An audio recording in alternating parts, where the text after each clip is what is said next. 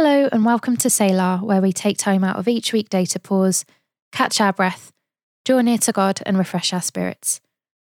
I'm Elizabeth, and today you're joining me for a musical musing episode where I'm going to be talking about a song called You Satisfy My Soul, a song written back in 2012 by Laura Hackett Park. She's one of my favourite worship leaders and songwriters, and in fact, I've talked about some of her songs before.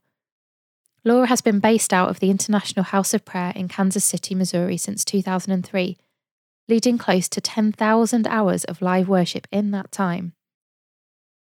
There's something really beautiful, raw, and honest in Laura's songs, which I think comes from the amount of time she spends, not just in worship, but from her own personal time with Jesus, which I think is evident when you listen to her speak or sing.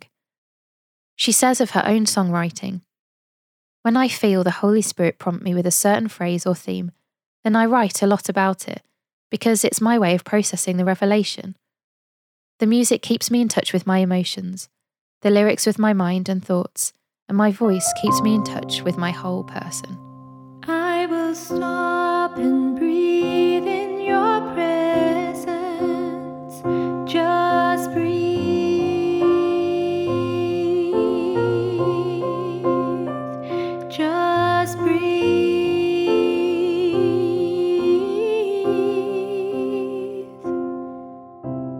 What does it mean to be satisfied? When you're hungry, what do you do to satisfy your rumbling stomach? If I were to choose, I'd eat rounds of buttery toast. When we're thirsty, we can grab a drink. But buttery toast and peach squash can't satisfy the deep longing of our souls. That can only come from knowing God. The Bible tells us that whoever comes to Jesus, whoever believes in him, and receives what he has to give will never hunger or thirst again. He's not talking about never ending bread or non stop flowing water. He's talking about the new life that can be found in him when saying yes to the love that he wants to freely give us, by saying yes to the freedom that he paid for us with his very own blood. In her song, Laura sings over and over that God satisfies us with his love. We know that God's love chases us down, that he freely lavishes it upon us, whatever state we're in, and no matter what we've done. God loves us in our best moments, and he loves us at our worst. His love is unconditional. There is so much safety and soul satisfaction to be had in the love of the God who made us. She sings, You make my heart sing. You lift me on eagle's wings, just when I thought that my heart it would fade. You take my darkest night and turn it to shining light, just when I thought the night had won. These lyrics, too, describe how I think a lot of us can feel sometimes. I've had moments in my life where I've felt crushed by the heaviness of what's going on.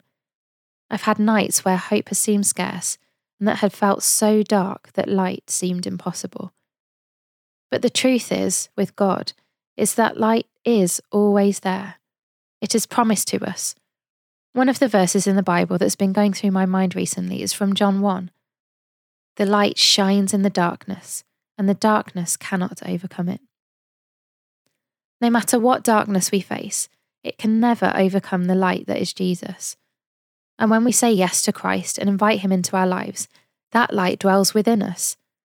He promises never to leave us or forsake us. And just like the lyrics to the song say, he will lift us up on eagle's wings. The night will never win. We have the victory in Christ. He has already won every single battle. In the little bridgy refrain, I'm not sure what the technical term is, Laura sings, Hallelujah, you make all things beautiful. Hallelujah, trials and testing prove there's gold. Hallelujah, you turn mourning into joy. In ugly and distorted moments, in moments of testing, in moments of sadness, we have the promise of beauty, of that refining into gold, and of the joy that comes in the morning.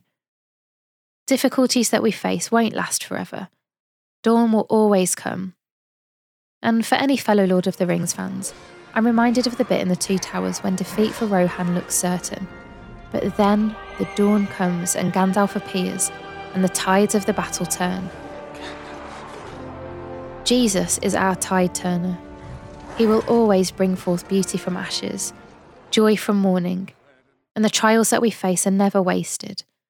God uses them to weave beauty into our story and to draw us closer to Him.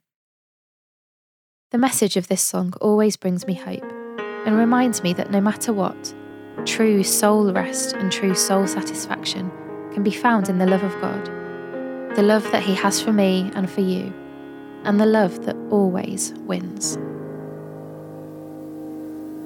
You satisfy my soul. You satisfy my soul. You satisfy.